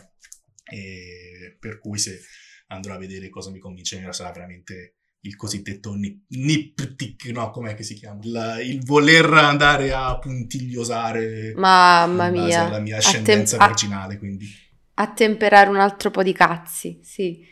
Certo. Comunque, che è un'immagine tremenda, Madò, spero che Ari non... Abbastanza. Vabbè, tra l'altro qui l'elemento del membro maschile, l'elemento fallico è molto importante perché Comunque, qui come dicevamo, eh beh, sì, sì. Il, film, il, film, parte appunto sulla questione di Bo che esce dalla vagina materna e c'è questo rapporto materno che capiamo ancora una volta non essere proprio tranquillo. Anche qui ci sono delle cose disfunzionali, non capiamo quanto Qui poi l'ambiguità è al massimo perché tu capisci da subito che molto di quello che vedi è filtrato dall'occhio di Bo e non capisci poi questa presenza materna effettivamente quanto sia in un dato modo e quanto sia la percezione di, di Bo, per quanto si capisce che il complesso edipico qui è ai massimi livelli. Anche perché capiamo pure a un certo punto che Bo ha un certo tipo di problema anche con le donne tutte perché non è una persona sessualmente attiva. Tra l'altro, questo ci tenevo a dirlo, questo è il film più costoso fatto finora da Ari Aster, perché al netto di... 35 milioni, esatto. E un po' tanto comunque, nel senso, cioè secondo me poteva stare più basso, però vabbè, probabilmente i soldi se ne sono andati tanti per una certa CGI, sequenze animate, mm-hmm. Joaquin Phoenix, comunque premio Oscar. Boh, non ho neanche presente infatti la il cachet di Joaquin Phoenix o... Boh. Boh, no, non, non lo so, non lo so, Fra, però comunque ha sicuramente un production value piuttosto visibile, tanti attori, tanti fatti. Quindi dicevo, questo enorme complesso edipico, anche qui figure poco funzionali e come forse ecco questa presenza materna. Molto dicevamo che parte dall'inizio del film con questo forte istinto protettivo materno che si è spinto tanto e che palesemente ha lasciato comunque un segno in, in Bo. Uh, al punto tale che comunque il vivere la figura femminile da parte di Bo è molto complicato perché poi ci sono delle scene tipo in particolare con una ragazzina adolescente che, boh, cioè arrivano veramente a dare un senso di quasi rappresentazione abbastanza sessista, misogina di questa ragazzina estremamente stronza senza ragione, ma che ancora una volta ti fa pensare, mm, sì, ma quindi è lui che sta proiettando le sue difficoltà a livello di rapporto con la figura femminile, oltre che probabilmente anche con figure maschili, perché comunque, per esempio, lui viene accolto nella casa di questa famiglia con questi due genitori che appunto sembra volerlo, volerselo tirare dentro e renderlo parte della loro famiglia. Qui torniamo un po' a Midsommar, tra l'altro. E... È una contaminazione di... cioè potrebbe essere un compendio di tutto quello fatto finora, perché se ci fai caso il contesto urbano simil claustrofobico che riscontriamo in Hereditary lo trovi anche accompagnato da quell'ambiente naturale che vediamo in Midsommar, cioè veramente tutto, cioè tutto quello fatto fino ad Ari Aster lo puoi anche ritrovare in Boys Afraid se ci fai caso. Assolutamente sì. Di... Assolutamente sì. Mm-hmm. Una commistione? No, era la commistione tutto. di quello che era stato fatto finora. Infatti. Sì. E abbiamo questi quattro blocchi comunque di, di scene dove prima siamo in un dato contesto, poi ci spostiamo con la famiglia, poi abbiamo il contesto della PIS teatrale che è quello più particolare che è quello che più mi vorrei studiare perché poi si mescola il fatto che Joaquin Phoenix cioè, vede questa PIS dove c'è lui che cammina perché poi va a proiettare se stesso uh, nella storia che sta vedendo, le scenografie sono delle scenografie finte teatrali. Poi ci sono anche tutta una serie di sequenze animate di elementi in animazione, quindi c'è una grande commissione di elementi ed è incredibile come poi lì il personaggio in cui lui vede se stesso, interpretato da se stesso, è un'altra persona, anche solo con lo sguardo ti comunica un senso di sicurezza e di coscienza di sé che Bo non ha minimamente nel film. Questa cosa mi ha proprio dato anche quasi un senso di whiplash perché mi ha fatto ricordare, ah ecco, ecco perché lui riesce a fare sti ruoli anche molto affascinanti. Te lo fa completamente dimenticare che ha questo range attoriale così ampio.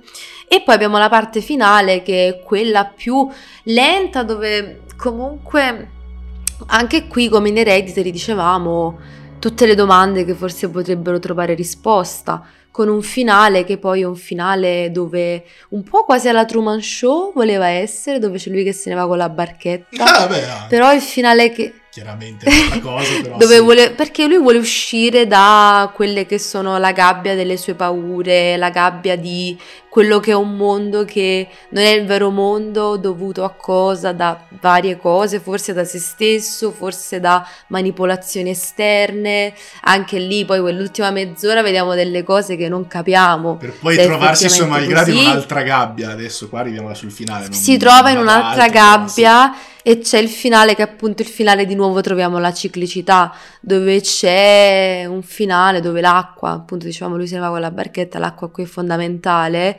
e sembra quasi dico soltanto cioè è strettamente legato alla scena iniziale. Cioè secondo me alla fine questo film io penso che Può piacere e può non piacere, capisco il gusto personale e capisco che sia importante anche andare lì consapevoli del regista che stai andando a vedere che ha fatto sta pellicola, perché secondo me se io non conoscessi Ari Aster, io Cristiano l'avessi già conosciuto con almeno Midsommar, non so, potrei aver avuto un'esperienza diversa. Al netto di come poi i film Mhm. di Ari Aster sono, sono proprio fatti per essere visti più volte, per poter ogni volta cogliere qualcosa in più di tutto quello che ti ha buttato là dentro, che proprio è strapieno. Già. Però dico, una- la- la- l'obiezione che mi sento di muovere in merito alle persone a cui non è piaciuto quan- è più che altro quando dicono non capisco cosa mi volesse dire. Cioè, secondo me il, il tema è proprio palese. È, è un rapporto edipico. È il rapporto, cioè una rappresentazione freudiana al massimo di quanto la presenza materna abbia un peso e un'influenza incredibile nella vita di una persona, in particolare di un figlio maschio. Perché poi ancora una volta si crea il confronto tra l'uomo e la donna. Se vi andate a vedere il film e appunto volete almeno non vi è chiaro, tenete sempre in mente la questione rapporto madre-figlia, per quan- madre-figlio, per quanto ripeto è sempre molto presente, si ripete costantemente, cioè te lo sbatte un po' in faccia in continuazione questa cosa, quindi chi lo sa, chi lo sa. Non è gente E abituata ai film della questo. 24, dai. Possiamo anche dire Mm, così. Sì, anche dai.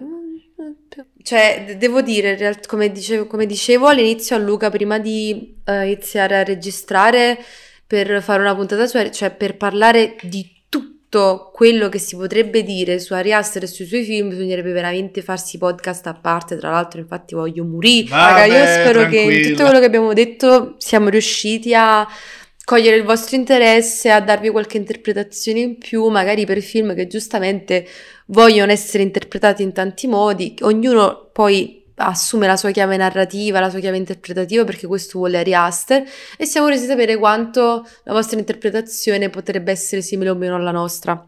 Ma per concludere, volevo giusto, giusto dire brevemente, per quanto già si può capire, a Luca quanto trovi interessante il percorso creativo di Ari Aster e quanto appunto già l'avevo detto all'inizio, vabbè, il fatto di quanto può essere stato incisivo il suo contributo al genere horror e l'influenza nelle recenti pellicole, dello sperimentare scelte nuove e non banali, nel senso che vedendo questa cosa la gente le produzioni e il pubblico dice, soprattutto le produzioni, dici cavoli, si può fare anche un horror in modo diverso. Sì, infatti, Quindi, cosa dici? quasi che con Bo ha proprio toccato l'argomento senza Il suo problemi. picco. Quindi sì, io direi che c'è ancora tanto da dare secondo me. Essendo comunque un regista ai suoi inizi, uno estremamente umile con una cultura pacchi. Tu non so se hai visto dei video su YouTube dove andava tipo nelle videoteche o c'è un video della Criterion Collection dove ti fa un'analisi di tutti quelli che sono i suoi film preferiti e vedi tutta un'analisi di quelli che sono eh, i film che hanno più influenzato lui, come lui si è rapportato con certe tematiche, come lui stesso è entrato in contatto con certe personalità del settore, quelli che hanno realizzato tipo il,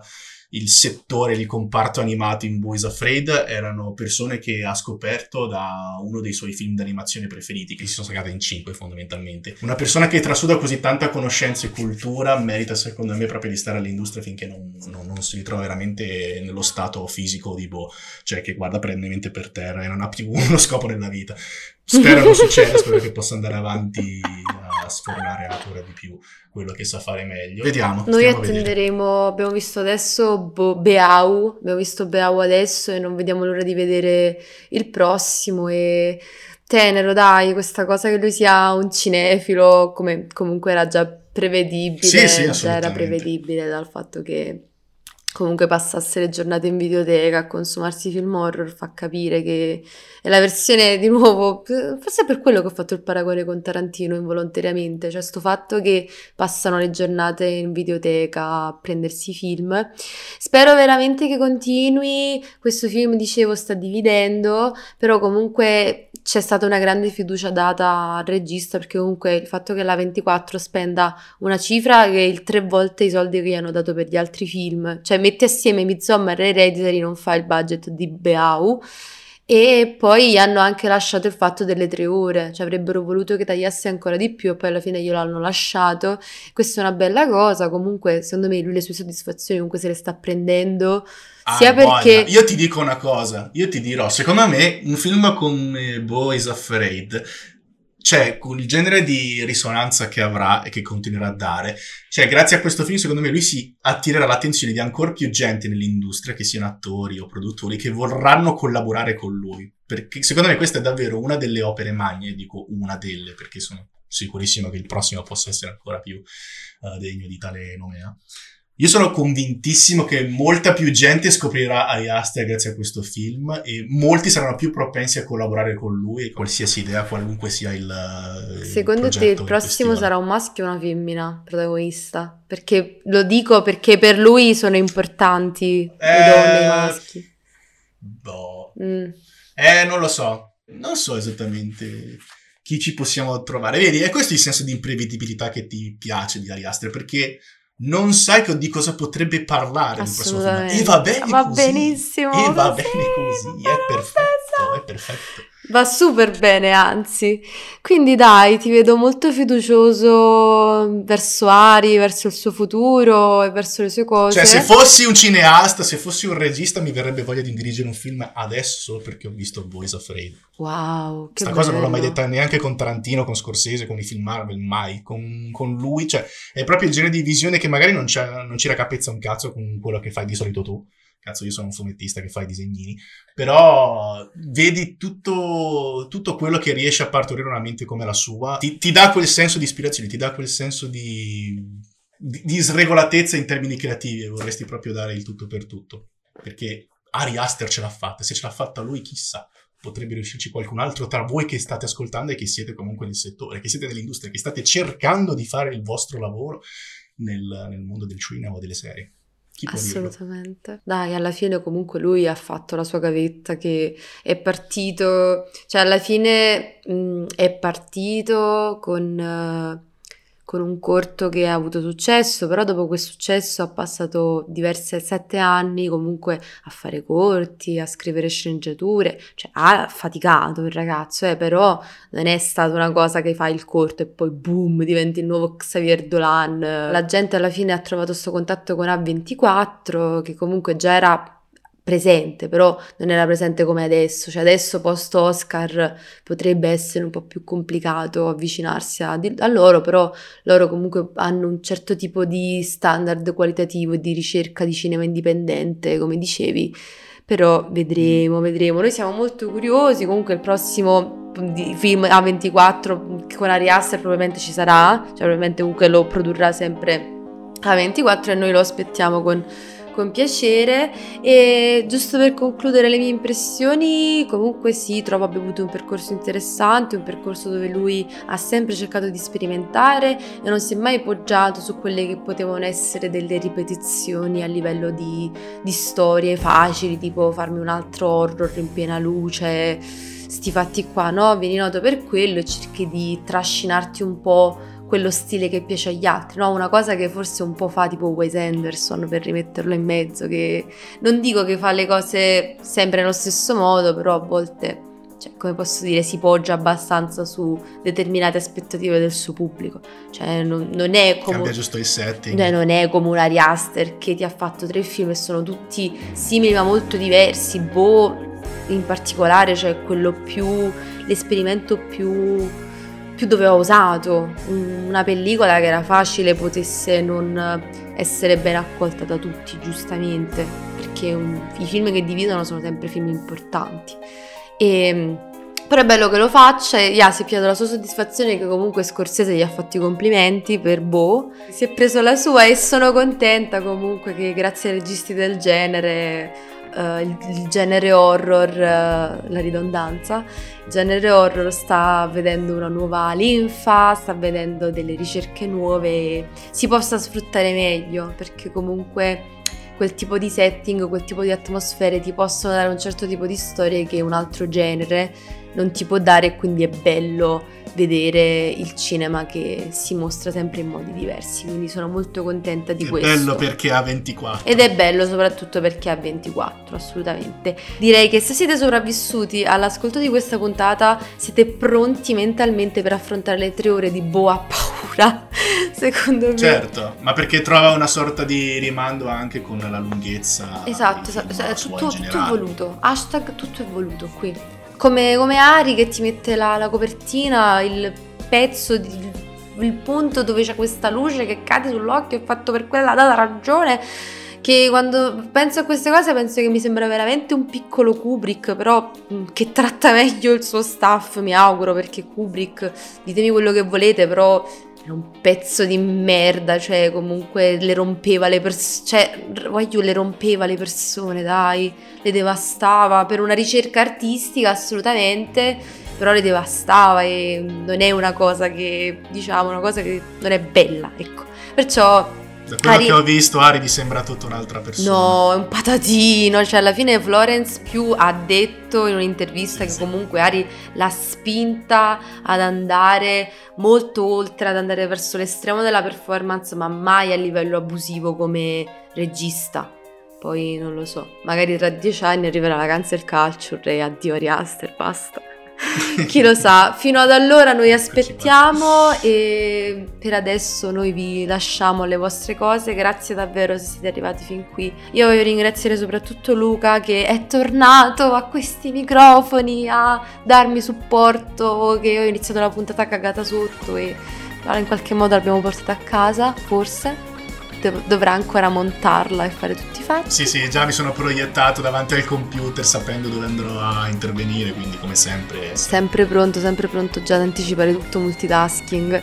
E detto questo ci vediamo presto, si spera in futuro con un podcast più contenuto. Aspettate e sentite. Un giorno lo faremo, il podcast di mezz'ora. Non è questo il giorno. E vai! Chi lo sa. Ciao ciao!